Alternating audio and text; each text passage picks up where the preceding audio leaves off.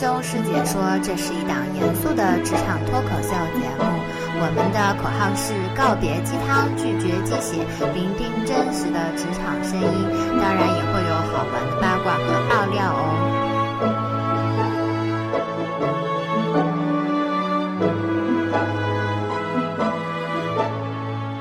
欢迎收听师兄师姐说。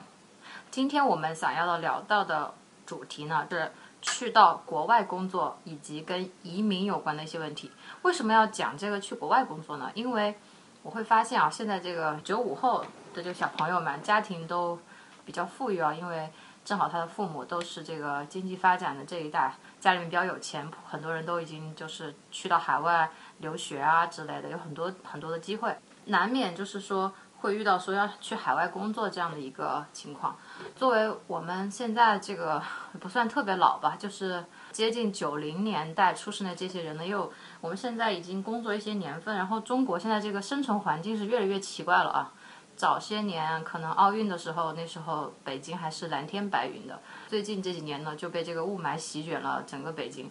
呃，并且啊，最恐怖的一点啊，并不是说只有北京这一个城市是雾霾的，上海也雾霾啊。我一三年年底的下半年在上海也经历了几次大的雾霾，这两年一四年和一五年更是恐怖啊。杭州也是，去年这个雾霾天是全国第一啊。杭州哎，西湖哎，今年的话就是我的老家是在湖南的这个益阳。算是一个三四线城市吧，居然也有雾霾爆表的一天，我真的是难以想象这个这个生存环境会这么恶劣啊！所以我们难免也会想到说，有有的时候就心痒痒，觉得不想在这个地方过了，觉得中国这个空气质量实在太差了，对自己不不好，对子女不负责，所以有时候真的很想移民，你知道吗？所以，因为我们是一档跟职业有关的节目嘛，就想在这个节目里面既聊到这个去国外工作。包括学习，也聊到跟移民有关的一些事情。今天呢，为了做这期节目呢，我也是远渡重洋，花了五六个小时飞到了新加坡，那是不可能的，因为我没有时间。然后，但是这个嘉宾呢，是已经在新加坡生活了很多年，非常有经验啊。他的名字叫 Amy 啊，Amy 跟大家打个招呼吧。哦，好吧，哎呀，大家好。啊，我们为了录这期节目真的是不容易，调试设备就调试了三十八分钟，然后最后我们发现说，因为我们必须得一边通话语音通话，并且是不能中断的通话，一边还要就是录音，所以我们手上有一个 iPhone，一个 iPad，然后中间我们用的是经过检验啊，这个 FaceTime 跟 Skype 都已经被微信打败了，现在我们用的是微信，给微信一个好评。其实我也不知道你干嘛让我让我讲移民，因为我自己也没太，就是我主要都是。就大学毕业之后，或者还没毕业之前，我就先去德国实习了差不多十个月吧，就是在欧洲大概就是生活和简单的工作过，然后后来回北京毕业之后就来新加坡了，其实也是一些机缘巧合，也没想到说，就是是来新加坡，因为你还记得之前我还在说，我说我想去墨西哥看看嘛。那那你也不能在墨西哥待着呀，你会被人那个贫民窟的人给杀了。哎呀，就就是你知道，刚毕业那阵儿，大家就是可能那个时候的心态也不太一样，不会觉得会考虑很多的，只要是一个新鲜的、没去过的国家，或者没有，就是或者一个大洲吧，就想去经历一下。所以也就是怀着这样的想法就来新加坡了，也没想到会待那么久。对，你看你当时走的时候，那年北京刚下雪吧，然后十一月份你就突然间打声招呼就是要走了，把我们这些朋友都抛下了。你当时，你你你你你到底这个居心何在啊？真是。哎，我觉得你看朋友到哪不都是？你看我们那么多年不也还联系着吗？而且你看，就当时在北京的好多人不也。出国留学，然后换了一个地方工作了嘛？因为我觉得好像现在来看的话，我不知道啊，可能是我自己的朋友圈子，从中学到大学，就是大家都是分散在世界各地的。而且比如说我现在出差去到哪儿，然后都还是能找到一些以前一一起生活或者学习过的朋友。我觉得这种感觉也挺好的，就是好像在世界各地都有一些自己的小圈子什么的。好洋气的感觉。我不是国际化，你看，比如说我们中学外语学校，然后那个时候上大学之后，大家就会去学不同的语言嘛，然后所以可能比如法国、西班牙，当时学这些小语种的可能就去了，所以可能也跟平时接触的人或者说朋友相关吧。嗯，你看我们认识的人，不也好多？就哪怕在中国，也是好多不同的城市换来换去的。就你自己，不也换了好几个城市吗？我是因为做项目，我我的 base 在北京啊，不要冤枉我。对，哎，但我其实有一点点，其实不太清楚的，因为当时你在北京的时候，我们在一起的时候，你也会聊到说你可能不想做当时的那份工作，因为你当时在一个小的合伙的一个企业，对吧？然后你还是股东呢，在做那个留学的这个中介，是吧？然后完了，你怎么突然间就有了这么一个机会去新加坡呢？因为我我我当时我还想去新加坡呢，我就没有机会，你懂吗？哦，你说这这主要是当时我在德国的时候，就跟这个老板有过一次面试，然后后来因为他当时因为那个 budget 的原因就没有办法，然后后来也是因为德那个当时先是说是 locate 在法国，后来呢他又说就法国有签证的问题，需要你是学生的身份，所以就没有搞定。所以后来他又不知道怎么样就可以挪到新加坡，那我就来了。就哎呀，反正就是各种，因为其实这种事情啊，有时候也是有一些运气成分。就是如果说你还是在学校的话，嗯，欧洲的很多国家，还有就是像新加坡、澳大利亚或者新西兰，它都是有这种专门针对学生开放的一些实习的签证。就是如果你可以拿到那样的签证的话，就就会很。便利，因为你就是一个很，这是一个就相对于工作签证来说，嗯，不会要求你在职业技能上就是对你有很高的要求，就只要是一个学生的身份就好了。那那那也只能申请实习啊，那跟全职还是有差别的，对吧？你要实习完了。但是在新加坡，它这个就变成了全职的工作了，因为新加坡它当时就当时的政策呀，是它专门有一个那个。签证的种类就是开给，呃，刚毕业的学生或呃，他现在没有了，因为现在就是很多国家，就包括新加坡在内，它的移民就就是政策什么的就比较紧了。像我们当时来的那个签证，现在已经都没有了。嗯嗯嗯。所以你其实是赶在一个还比较好的时间，对吧？那我其实有在做一些就是小的叫 homework 吧，为了录这个节目，我看到好像是从一二年。开始这个移新加坡的这个移民政策好像是，特别是对中国人是有所收紧的。嗯，它不光是对中国人了，我觉得就是对所有的外国人，包括像欧洲、美国的人都是全面的收紧，因为它毕竟是有一个国内大选的原因，然后它也要保证就是本国居民和永久居民都拿到很好的工作机会，就是一个政府怎么样去讨好你的选民的这样一个感觉吧。所以就是在工作签证上，嗯，卡死了，就是越来越紧了。就包括我们公司，以前很多就是想为这些，嗯，刚毕业的学生申请签证，都是一件很容易的事情。到后来都慢慢的变得很难，以至于说公司就没有办法去请这一些人了，只能是说就请一些当地的人。那如果说现在啊，我就说现在这种。政策比较松呃比较紧的环境下面，如果我就想要去新加坡工作，还有哪些途径呢？我去申请一个研究生，然后毕业了找工作吗？还是说我应该去投资，然后先拿到一个什么移民的这个身份之类的有吗？嗯，投资现在也是越来越严了，像以前什么有房产这些都可以算作你投资移民的一部分，现在房产都不算在这个投资移民以内了。嗯，我觉得可能稍微实际一点的，可能就是留学吧。因为新加坡好像留学申请也不是很困难，因为我看我身边好多朋友，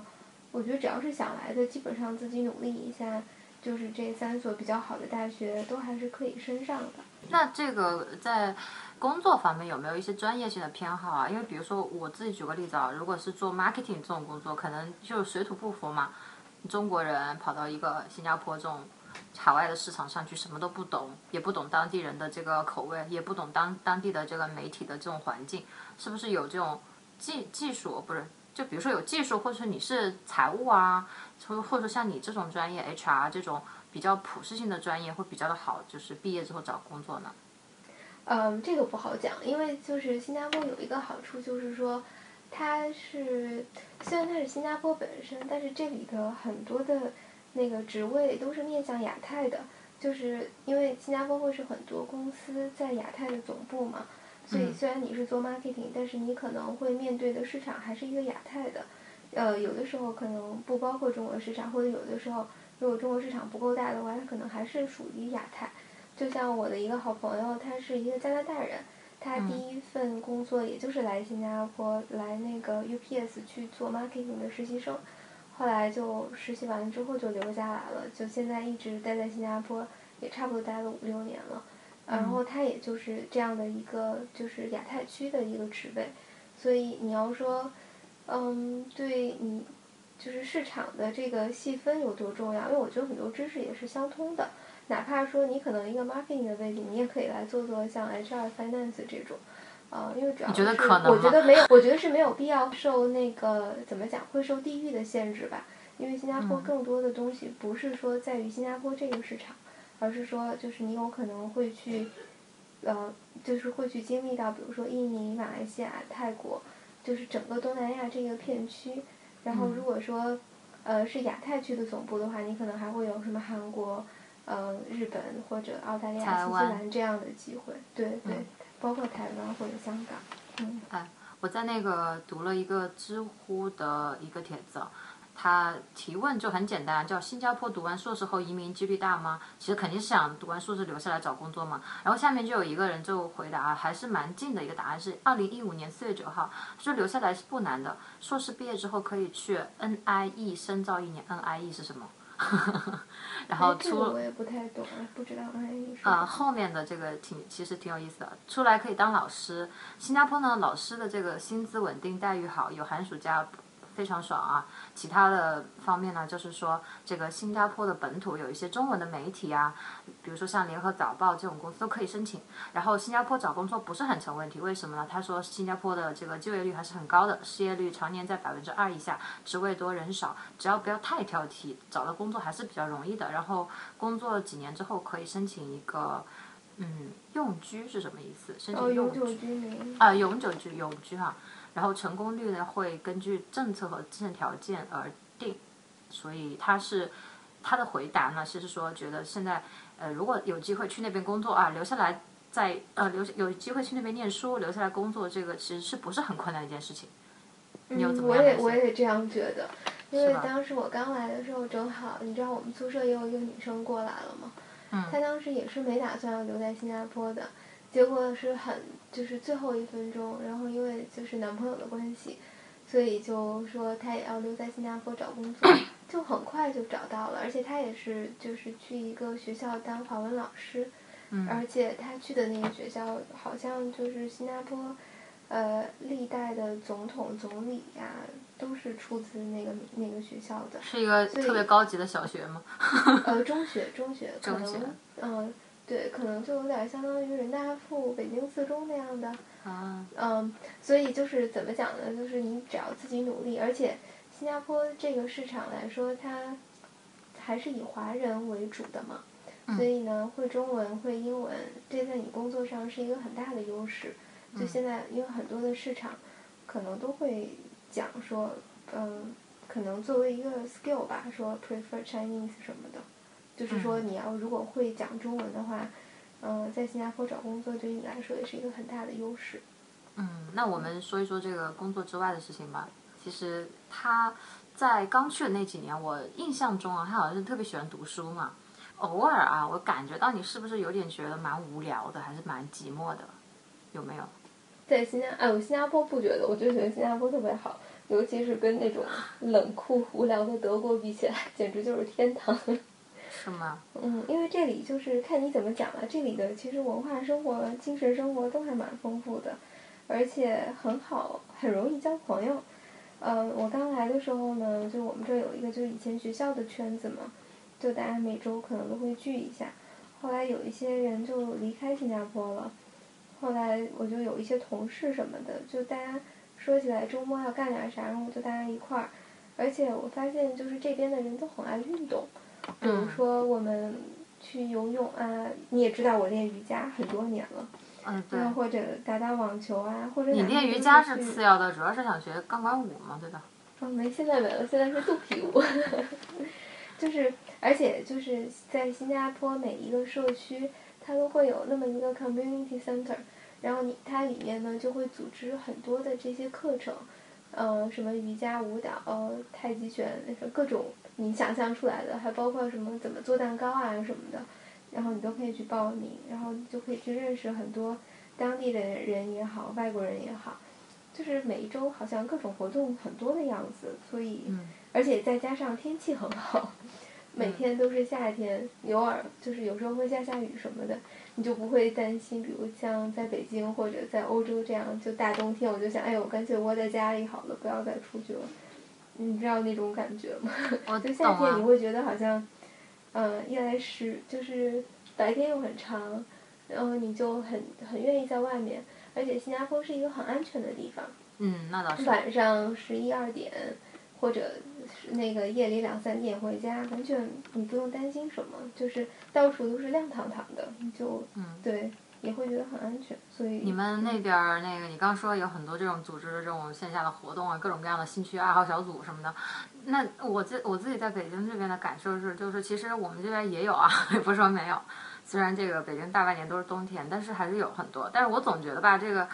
嗯。去这些这些线下活动，这个交友活动，不是交友活动，就是这种兴趣爱好，总有点那个猥琐的气息，就感觉是想去哎认识一个什么异性啊之类的，就有一点猥琐，所以我就一般是不太敢去的。而且我其实心里面是有一点点害怕的，就接触陌生人，可能是因为这这边的人文环境会就会稍微就是起就是跟新加坡那边肯定不太一样，对吧？你们肯定是一个。很安全的这么一个环境，然后大家这个认识、交朋友什么的都都还是比较正常的，是吧？嗯，还好吧，看你怎么。没遇到过猥琐男。在常去的，比如说学西班牙语，我每周上一堂课，然后有时候上完课就跟同学们晚上可能在在外面喝一杯东西啊什么的，就都是，嗯，我觉得没有明显。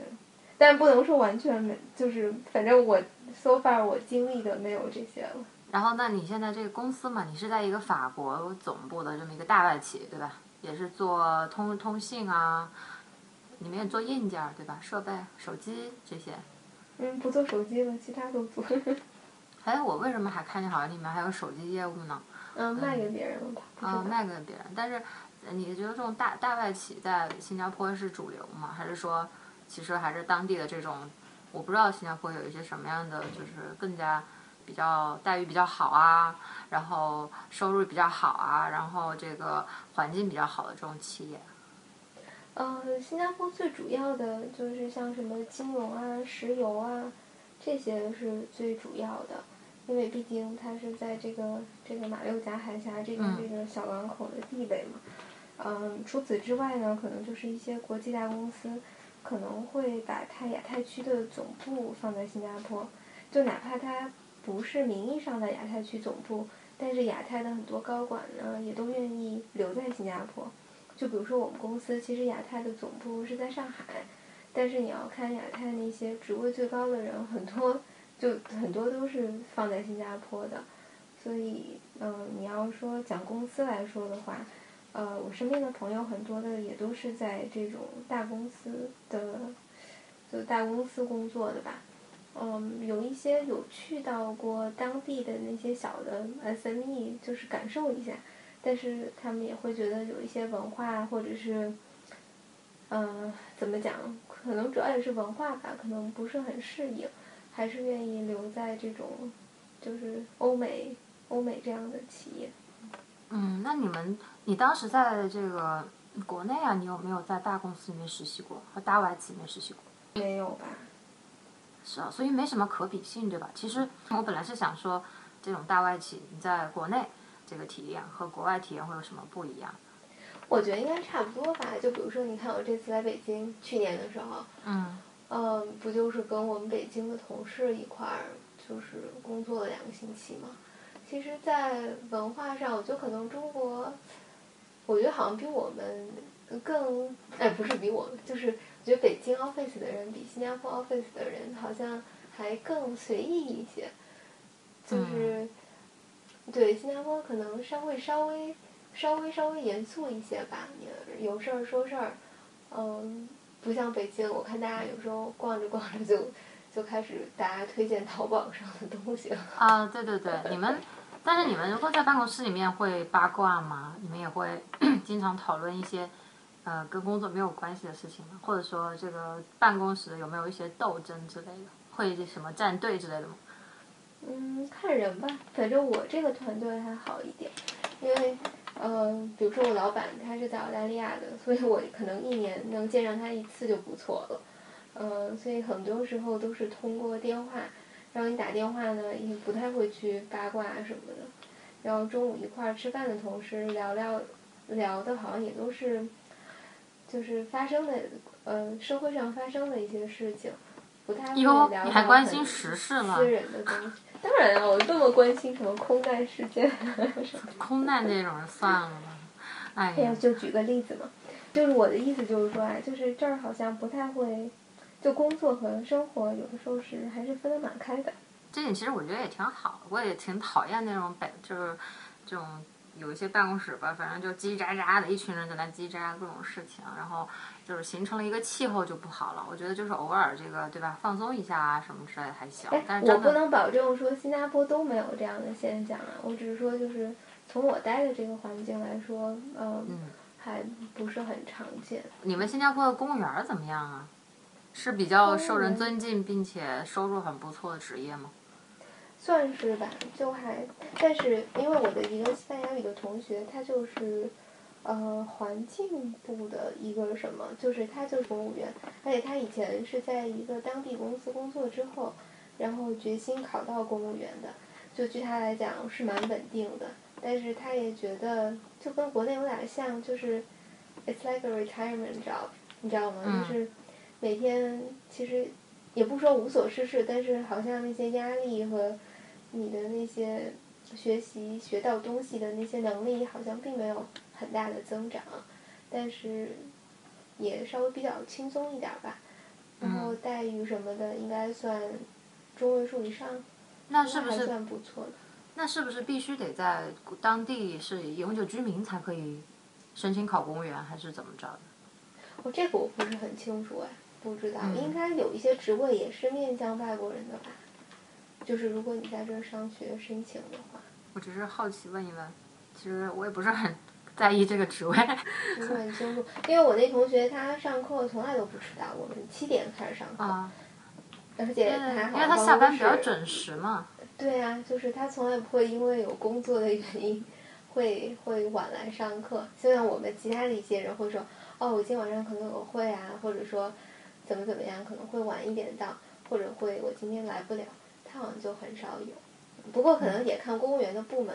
我只能是给你举一个例子，因为其他的人我也不太清楚。那好，那我们上半期节目先聊到这里，下一期节目我们和 Amy 继续聊他吃喝玩乐的工作经历。好，下期节目我们再见。